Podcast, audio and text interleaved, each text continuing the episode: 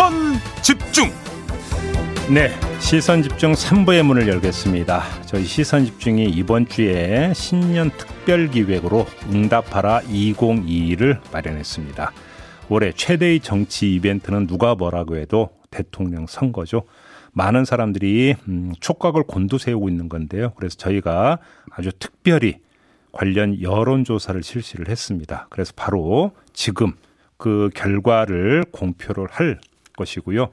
그리고 내일과 모레 이틀에 걸쳐서 진보와 보수를 대표하는 농객들과 여론조사 결과를 토대로 대선판을 종합 점검해 보는 시간을 가지려고 합니다.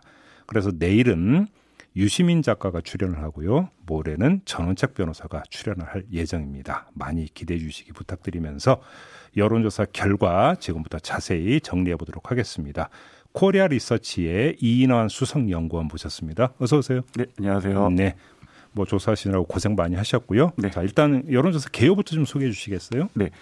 이번 조사는 MBC가 코리아 리서치에 의뢰해 지난 1월 7일부터 8일 동안 이틀 동안 조사가 되었습니다. 네. 전 국민 만 18세 이상 남녀 1,003명을 대상으로 휴대폰 가상번호를 이용한 전화 면접 방식으로 조사가 진행되었고요. 음흠. 표본 오차는 95% 신뢰 수준의 플러스 마이너스 3.1%이며 응답률은 22.5%입니다. 네. 네, 보다 자세한 내용은 중앙선거 여론심사위원회에서 확인하실 수가 있습니다. 알겠습니다. 일단 좀 하나하나 좀 짚어봤으면 일단 다자대결 구도에서 그러니까 지지율 조사하셨죠. 예, 지지도 어떻게 나왔습니까? 네, 내일 내일이 대선이고 여야 후보 4명이 대결한다면 누구에게 투표하는지 물어봤습니다. 음, 이재명 후보 37.1, 윤석열 후보 30.5%로 어, 두 후보 간의 격차는 6.6%였으며 어, 이는 오차 범위 밖에서 이재명 후보가 앞서는 것으로 조사되었습니다. 예. 그 다음으로 안철수 후보 13.6, 심상정 후보가 4.0%로 조사되었습니다. 음흠. 지금 저 관심의 대상은 20, 30대잖아요. 네, 맞습니다. 20, 30대 그 대선 후보 지지율은 어떻게 나왔어요? 음, 20, 30대의 그 특징이라고 할 수 있는 것은 안철수 후보의 약진을 좀 견인했다라는 특징을 음. 보일 수 있겠을 것 같습니다. 그렇 겠죠. 저희가 이 같은 내용과 같은 동일한 방법으로 MBC 정기조사도 진행했었는데요. 네. 그때는 20, 20대의 지지율이 한 6.5% 수준에 불과했었습니다. 안철수 후보에. 네, 맞습니다. 근데 이번 조사에서는 음. 어, 급등해서 안철수 후보가 20대에서 23.1%까지 오우.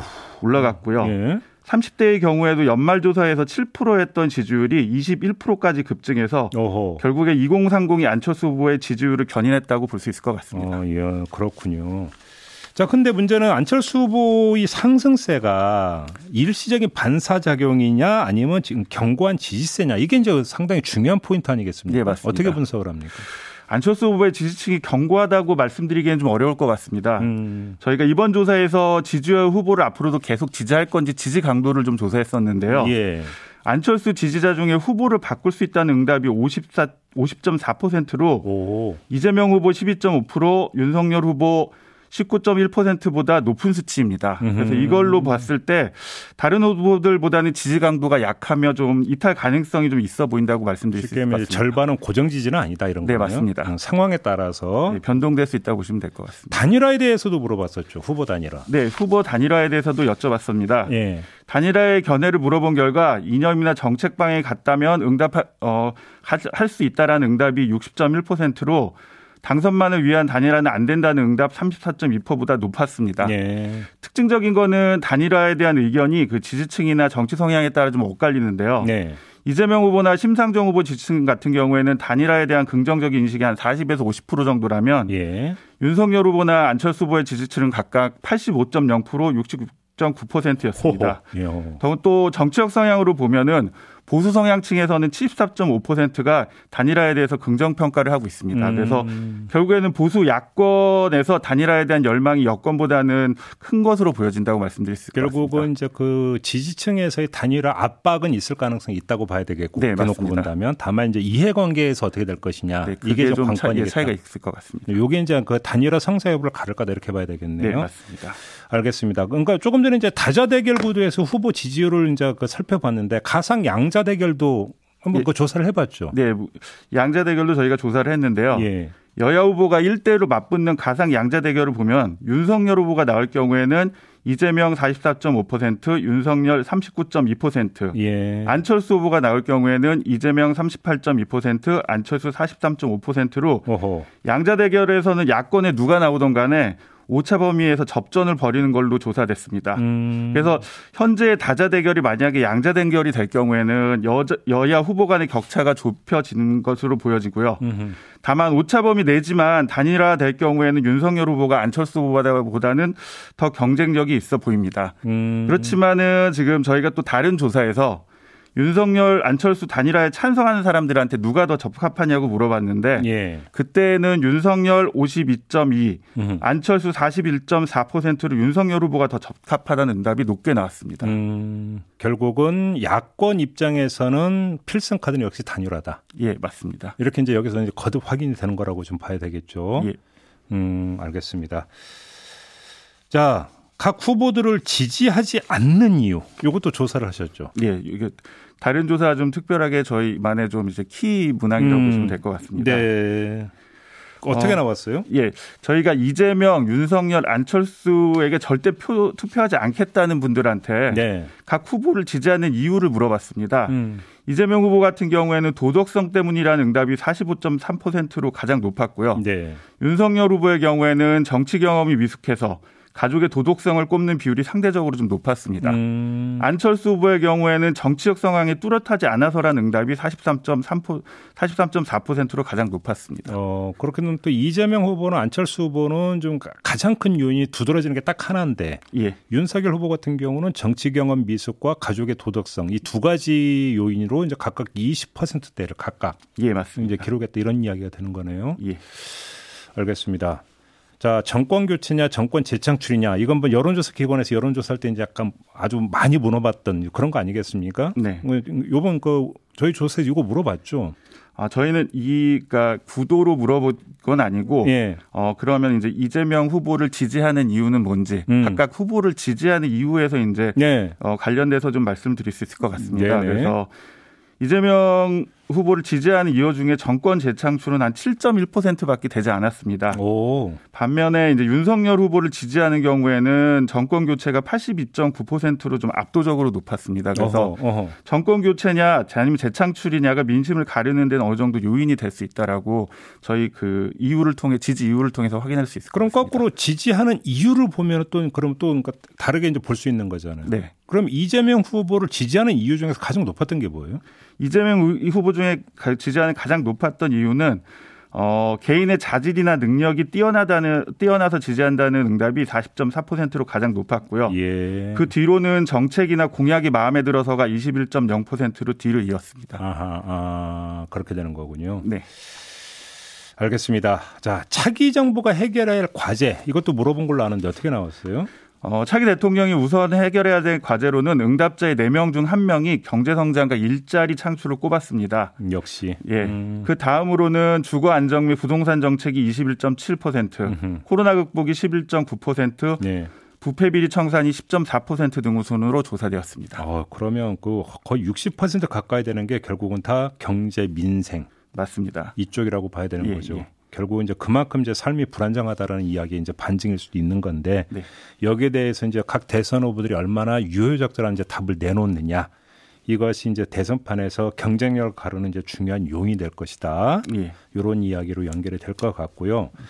사실 지난주에 있었던 어떤 그 정치 이슈 가운데 가장 핵심적인 이슈는 국민의힘 선대위 개편이었잖아요. 네, 맞습니다. 이거에 대한 여론도 그러니까 체크를 해보셨죠. 예, 저희가 이거에 대한 질문도 드려봤는데요. 음, 윤석열 후보가 내놓은 선대위 개편에 대해서 잘한 일이라는 긍정평가가 47.6%로 잘못한 일이라는 부정평가 33.7%보다 높게 나왔습니다. 예. 특히 지금 보수층에서는 60%가 넘는 응답자가 긍정평가하는 것으로 나타나서 음흠. 새로운 선대본부 체제에 대한 보수 유권자에 대해 기대 심리가 반영되는 것으로 풀이됩니다. 음, 그러면 이제 선대위 개편 후에 윤석열 후보 이제 지지를 따, 다시 또 어떻게 조정해야 되는 거예요? 이것도 그럼 중요한 관심사가 네, 되겠네요. 관심 이- 포인트가 될 수 있을 것 같습니다. 이유. 그러면 앞으로 이제 그 앞으로도 여론조 사가 쏟아질 텐데 역시 포인트를 짚는다면 지금 이야기했던 바로 선대위 개편에 따라서 윤석열 후보의 지지율 어떻게 조정되는 거. 요거 그렇죠. 요거가 이제 그 나올 수 있고 또 다른 게 좀 있을 수 있을까요? 네, 우선 뭐 이재명 후보 같은 경우에는 30%대 후반에 정체돼 있는 지지율, 이른바 그렇죠. 그 30%대 후반 박스권에서 벗어날 수 있어서 40%대까지 진입할 수 있는지를 좀 지켜봐야 할 것 같고요. 그렇죠. 네, 윤석열 후보 같은 경우에는 이번 조사에서 보면은 어느 정도 좀 하락 곡선이 좀 진정된 것 형태로 음. 좀 나타나고 있습니다. 그래서 음, 음, 음, 향후에 이재명 후보의 격차를 어떻게 줄일 것인지 예. 그리고 또 안철수 후보의 그 상승세를 어떻게 찾아낼지를 좀 주목해야 될 것 같습니다. 알겠습니다. 여론조사 하시느라고 고생 많이 하셨고요. 네. 마무리하겠습니다. 고맙습니다. 네, 감사합니다. 네, 코리아 리서치의 이인환 수석 연구원과 함께했고요. 바로 이 여론조사 결과를 토대로 내일과 모레 이틀에 걸쳐서 대선판을 본격적으로 한번 종합적으로 분석을 해보도록 하겠습니다. 내일은 유시민 작가가 출연을 하고요. 모레는 전원책 변호사가 출연합니다. 많이 기대해 주시기 부탁드리겠습니다. 뉴스의 이면을 파헤치는 삐딱선 정신. 핵심과 디테일이 살아있는 시사의 정석. 여러분은 지금 김종배의 시선 집중을 청취하고 계십니다.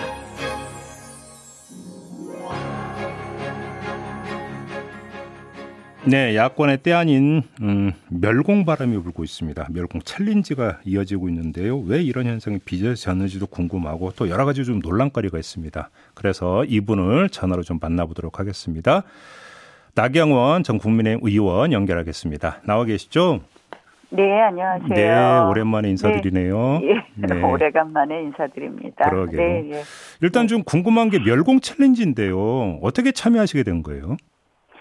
그 저는 이제 언론 얼마 전에 언론 보도를 보니까 네. 그 정용진 부회장이 음. 어뭐 멸공이라는 걸 이렇게 올렸다가 음. 그 인스타그램에서 삭제를 했다 복구됐다는 그 네, 네, 네. 기사를 봤습니다. 네, 인스타그램 측에서 시스템 오류다 이렇게 해명을 했지만 사실은 납득이 안 되더라고요. 음, 왜냐하면 이제 음. 인스타그램에 그 삭제할 수 있는 그런 가이드라인이 공공의 안전에 실질적인 피해나 또는 직접적 위협의 위험이 있을 경우에 삭제한다 했는데 뭐 이게 멸공이라는 것이 이거와 관련되지 않잖아요. 그래서 네, 네. 사실은 굉장히 어떻게 보면 SNS 기업들이 좀 편향적인 이념 잣대를 들이대거나 또는 뭐 일종의 표현의 자유를 침해할 수 있는 이 편집권을 남용하는 거 아니냐 이러고 사실은 들여다봤어요. 음, 그런데 음. 이 보니까 그 2020년 구글 그 투명성 보고서를 보니까 우리 정부가 구글에 요청한 삭제 요청한 건수가 미국 정부나 일본 정부의 어, 미국 정부에 비해서는 한 다섯 배 이상 많고요. 어, 일본 예. 정부에 대해서는 50배가 많더라고요. 음. 그래서 이게 지나치게 이제 정부가 늘 정부에게 부정적인 것은 삭제해달라고 하니까 음. 이렇게 좀 SNS 기업 쪽에서 이게 뭐 알아서 그렇게 했거나 음. 아니면 또는 편집자가 좀 자의적으로 한 거 아니냐. 음. 결국 기본적으로 표현의 자유 부분을 지나치게 어, 침해하는 부분이 있다 해서 음. 그런 면에서 어, 동참하게 되었습니다. 근데 이게 좀 그 이게 이심 전심이었어요? 아니면 좀 그 좀그 그 이야기가 좀 오갔던 거예요? 왜냐하면 여러분이 한꺼번에 아니, 같이 해서 그러니까 궁금해서 아니, 전혀 전혀 아닙니다. 저희 저 음. 후보께서 장 보신 데가 저희 지역에 있는 이마트입니다. 이마트 음. 이수점. 예. 예, 예, 예. 저희 사당 일동에 있거든요. 예. 그래서 저도 뭐 저녁에 그래서 음. 어 정말 저는 정영진 부회장 그 기사를 보면서 이 정말 SNS 사의 이 영향력은 지금 굉장히 크잖아요. 예, 사실 예, 뭐, 예. 뭐 우리가 꼭 선거만을 이야기하는 것이 음, 아니라 음, 음. 실질적으로 유튜브, 페이스북, 인스타 뭐 이런 SNS 기업들의 영향력이 굉장히 큰데 이 음. 플랫폼 기업들이 어떠한 어, 입장을 취하느냐가 굉장히 앞으로 어, 우리 사회 전반에 영향을 미칠 수 있는데 음. 이것이 자의적으로 운영되어서는 안 되겠다고 생각을 했고요. 음. 그 이유를 좀 어, 분석하다 보니까 또 우리 정부가 지나치게 그동안 네네. SNS 기업에 대해서 삭제 요구를 하지 않았느냐. 그래서 사실 우리 유튜브 운영하는 분들 중에서 똑같은 방송 콘텐츠를 SNS에 올려도 노란 딱지 소위 노, 노딱 이렇게 네, 많이 네. 붙는다. 네. 특히 이제 뭐 문재인 대통령을 어, 언급만 해도 이렇게 된다 해서 음. 상당히 그 당시에 항의도 많았었거든요. 그래서 음, 음. 그런 어, 그런 일맥에서 이 표현의 자유 부분에 대해서 좀 항의한 차원에서 동참하게 되었습니다. 의원님 같은 경우는 윤석열 후보가 올린 거 보고 이제 그러면 같이 동참하신 거네요? 네, 예, 뭐 음. 그런 생각을 하고 있었는데 아 저희 이수마트에 오셨더라고요. 네, 그래서 네. 예, 예, 음, 예. 그래서 나가신 거고요. 예, 하나, 예. 관련해서 하나만 더 질문 드릴게요. 이제 예, 그 예. 정영진 부회장이 이걸 6일에 처음 올릴 때 네, 중국 네. 이야기가 나왔잖아요. 그래서 뭐 시진핑 중국 주석 사진에 멸공 태그를 붙인 적도 뭐 했고 그, 그건 뭐 그 그것까지 뭐 예, 그게 뭐 유유. 아무튼 근데 지금 이 멸공 챌린지가 되면서 이게 뭐 북한은 둘째치고라도 지금 중국과의 관계도 좀 고려가 돼야 되는 거 아니냐는 지적은 어떻게 받아들이세요? 어, 글쎄 뭐 저는 이제 뭐 이걸 갖고 또 뭐 색깔론이다 막 이렇게 하고 뭐 어제 뭐 민주당에서 정말 난리가 났더라고요. 소상공인은 어떻게 되느냐. 네, 네. 저는 사실 이런 것이 이렇게 논란을 민주당이 과하게 반응하는 것이 음. 정말 좀 지나치다 이런 생각이 들더라고요. 그래요? 이걸 음. 예뭐 민주당에서 이렇게 뭐 공산주의 이야기만 나오면 이렇게 예민하게 반응한 하는 것이 오히려 지나치다라고 생각을 그래요. 합니다. 우리는 뭐 자유민주주의 국가고요.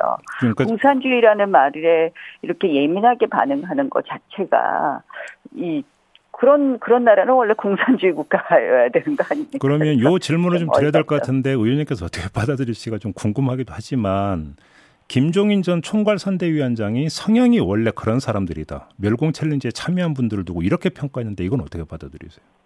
글쎄요, 뭐 김종인 위원장이 무슨 생각으로 그렇게 말씀하셨는지 모르지만 음. 저는 뭐 뭐 제가 앞뒤 맥락을 몰라서 뭐라고 말씀은 못 드리겠습니다. 알겠습니다. 아무튼 예, 여 지나치게 이렇게 8일에 어, 확대하는 것에 대해서는 좀 참 저도 당황스럽고요. 알겠습니다. 또 뭐 심지어 뭐 여수 멸치 갖고도 뭐라 하시는 분들이 있으시더라고요. 제가 너무 참 깜짝 놀란 게 저는 사실 저희 돌아가신 어머님이 여수가에서 초등학교 중학교를 졸업하셨어요. 그래서 네. 여수에 대한 또 약간 그리움 같은 게 있고 그런데 뭐 진열대 어, 진열되어 있는데 확 눈에 띄기도 하고 음, 그래서 어, 무심코 집었는데 이걸 너무 지나치게 확대 음. 해석하는 게 오히려 지금 음. 아 민주당이 정말 이게 뭐 이상한 쪽으로 자꾸 이 논의를 몰고 가는 건 아닌가 이런 아니, 그럼 8일에 올리신 게 끝인 거죠? 더 안 올리시는 거죠? 아니 뭐 두번 세 번씩 올리겠어요. 알겠습니다. 사실 그리고 이 음. 기회에 저는 네. 어, SNS 기업, 어, 플랫폼 기업들의 이런 편집권이 자의적으로 운영돼서는 안 된다. 네, 그것이, 네. 어, 일종의 이 표현의 자유를 과도하게 침해해서는 안 된다고 음. 생각하고요. 음. 정부에서도 제가 아까 지적한 부분, 이, 뭐 우리나라는 사실 지금 방심위를 통해서 네. 어, 정보통신망법 위반으로 하루에 천 건 이상 댓글을 삭제하는데요. 그것도 약간 이 정부의 좀 반정부적인 좀 정배 비판적인 이런 부분에 대해서 예민하게 반응하는 부분이 있다는 지적이 많이 있습니다. 이런 부분을 좀 다시 한번 좀 저희가 살펴보는 그런 기회가 되었으면 좋겠습니다. 알겠습니다. 좀 다른 문제로 넘어갈게요. 네, 예. 그 지난주에 노영민 전 청와대 비서실장이 박근혜 석방을 자유한국당 지도부가 반대했다라는 이제 발언이 좀 논란이 됐었는데요. 네. 그 이 그 의원님 같은 경우도 이거에 대해서 입장을 낸 걸로 알고 있는데 전혀 사실 무근이라는 말씀이신가요? 네, 그렇습니다. 저는 노영민 실장이 무슨 맥락으로 그 말씀하셨는지 잘 모르겠고요. 저희가 뭐 석방에 어 석방을 하겠다 이런 말씀을 전해 들은 바도 없습니다. 음. 그래서 어 뭐 그런 말씀을 하셨다는 것에 대해서 제가 이제 이미 입장을 냈지만 본인이 명백히 어 그럼 뭐 누구한테 그렇게 얘기를 들었는지 언제 어떻게 석방 논의를 했는지에 대해서 음, 음. 말씀을 하셔야 될 것 같습니다. 근데 여기서 이제 그 노영민 전 실장이 지도부라고 표현을 했기 때문에 꼭 네, 예. 그 의원님이 아니더라도 당시 당을 어떤 이끌었던 여러 명이 있기 때문에 그 다른 네. 분일 수도 있을 거 아니겠습니까? 가능성으로는? 글쎄 우리가 네. 사실 그 저희는 뭐 계속해서 사실 석방이나 사면은 음. 어뭐 밖으로야 문재인 대통령이 결단할 얘기, 이야기다. 네. 우리가 더 이상 구걸하지 않겠다 이런 표현을 쓰긴 했지만 음. 사실 뭐 직간접적으로 또 우리가 뭐 청와대 관계자분들을 만날 때마다 이 부분에 대해서는 뭐 사실 요구를 해온 거 아니겠습니까? 예. 뭐 저희 제가 뭐 어. 얼마 전에도 사실 지금 청와대 관계자분들을 좀 만나 뵐 기회가 있었는데요. 예. 그 자리에서도 사실 어 아유 이명박 대통령 뭐 박근혜 대통령 사면 요구를 하는 분들만 많다 이런 표현을 하시길래 음. 아두 분을 같이 사면해 주셔야 되는 거 아니냐라는 음. 말씀을 드리기도 했었는데요. 네, 네. 그래서 우리가 그냥 상식적으로 잘 납득이 안 되는 부분입니다. 네. 그래요. 네. 그러니까 하여간 그럼 지금 의원님 말씀 중에 최소한 나는 아니다 이런 말씀으로 이해를 하면 되는 거겠죠? 뭐 저희 당의 공식 입장은 그 당시에 음. 황교안 대표께서 말씀하신 것처럼 네. 어, 석방을 요구하는 사면을 음. 요구하는 입장이었기 때문에 네. 다르지 않다라는 말씀을 드립니다. 알겠습니다. 네. 이 점은 어떻게 보세요? 지금 윤석열 후보가 여성가족부 폐지 일곱 자를 SNS에 올렸는데 이 그 주장 내지 공약을 어떻게 평가하십니까? 어, 글쎄 저 개인적으로는 여성가족부가 아직도 존재할 이유가 좀 있지 않느냐 이런 생각을 하고 있습니다. 네. 근데 이제 이 여성가족 폐지 문제가 너무 젠더 갈등 이슈로 이끌고 네, 네. 가고 네. 있는 것이 음, 음. 그러니까 정치권 내부에서 이제 어, 윤석열 후보는 여러 가지 의미에서 뭐 어떻게 보면 이 더 좀 다른 다른 방식, 어, 다른 임무나 이런 것을 포괄하는 방식의 부처가 필요하다고 생각을 했을 것이고 예. 어쨌든 지금 정확하게 뭐 입장을 내놓으시지는 않으셨어요. 음. 그런데 이걸 또 이제 정의당이나 이런 쪽에서 뭐 엔티팸이다 뭐 음. 이런 쪽으로 가는데요. 저는 어쨌든 이것이 어, 정치권 스스로 논의를 하면서 젠더 갈등 이슈로 가서는 안 된다라고 생각을 합니다. 음. 왜냐하면 여성가족부 폐지 문제는 이번에 처음 나온 것이 아니라 이명박 정부 시절에 정부 개편안 논의가 되면서 그때 처음 여성가족 폐지 문제가 어, 논의가 되었었고요. 네. 그 이후에도 여러 번 여러 차례 논의가 된 것으로 기억하고 있습니다. 알겠습니다. 그거는 이제 여성가족부가 뭐 여성 권익의 신장이라든지 여러 가지 목 적을 가지고 설립되었지만 음. 실질적으로 정책의 집행의 효율성 문제라든지 집행 능력의 문제에 있어서 정부 부처 개편 때마다 오히려 이 네네. 다른 음. 부처에서 흡수하는 것이 맞지 않느냐 이런 음. 논의였거든요. 그래서 음. 이렇게 좀 건설적인 논의로 가는 것이 맞지 않겠느냐라고 네, 생각합니다. 마지막으로 네. 대장동 그 수사는 어떻게 평가하세요? 아, 대장동 수사는 정말 이 정부가 뭐 검찰을 완전히 장악했다 이렇게 보여주는 거라고 생각을 합니다 네. 실질적으로 예. 왜냐하면 이제 정진상 부실장 음. 지금 소환 문제가 논의되던데요. 네. 사실 이제 정진상 부실장은 2015년 성남시장 이재명 후보의 정책실장이었어요. 음. 그래서 뭐 이재명 후보도 측근이라고 말하면 이 정도 돼야 된다 이렇게 말씀하셨는데 네. 정진석 실장이 두 가지 분야 부분에 있어서 핵심 인물로 지금 보이지 않습니까? 이제 음.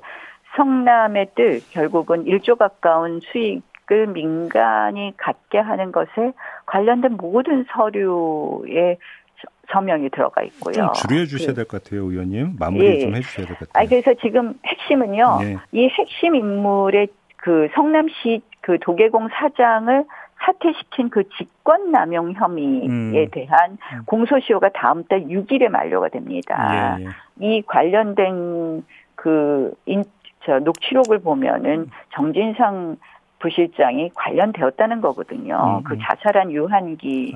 어, 씨가 음. 성남 도계공 사장을 음. 찾아가서 음, 한 것을 보면 그렇거든요. 그래서 이거 검찰이 더 이상 소환 조사 안 하는 건 직무유기다. 선거 개입이다. 이렇게 알겠습니다. 봅니다. 이렇게 네. 마무리를 해야 되겠네요. 고맙습니다, 네. 의원님. 네, 고맙습니다. 네, 국민의힘 나경원 전 의원과 함께했습니다. 네, 코로나19 백신 3차 접종이 시행되고 있습니다. 사전 예약 홈페이지 꼭 참고해 주시고요. 자, 저는 본방 이렇게 마무리하고 유튜브에서 정치 직격으로 이어가겠습니다. 고맙습니다.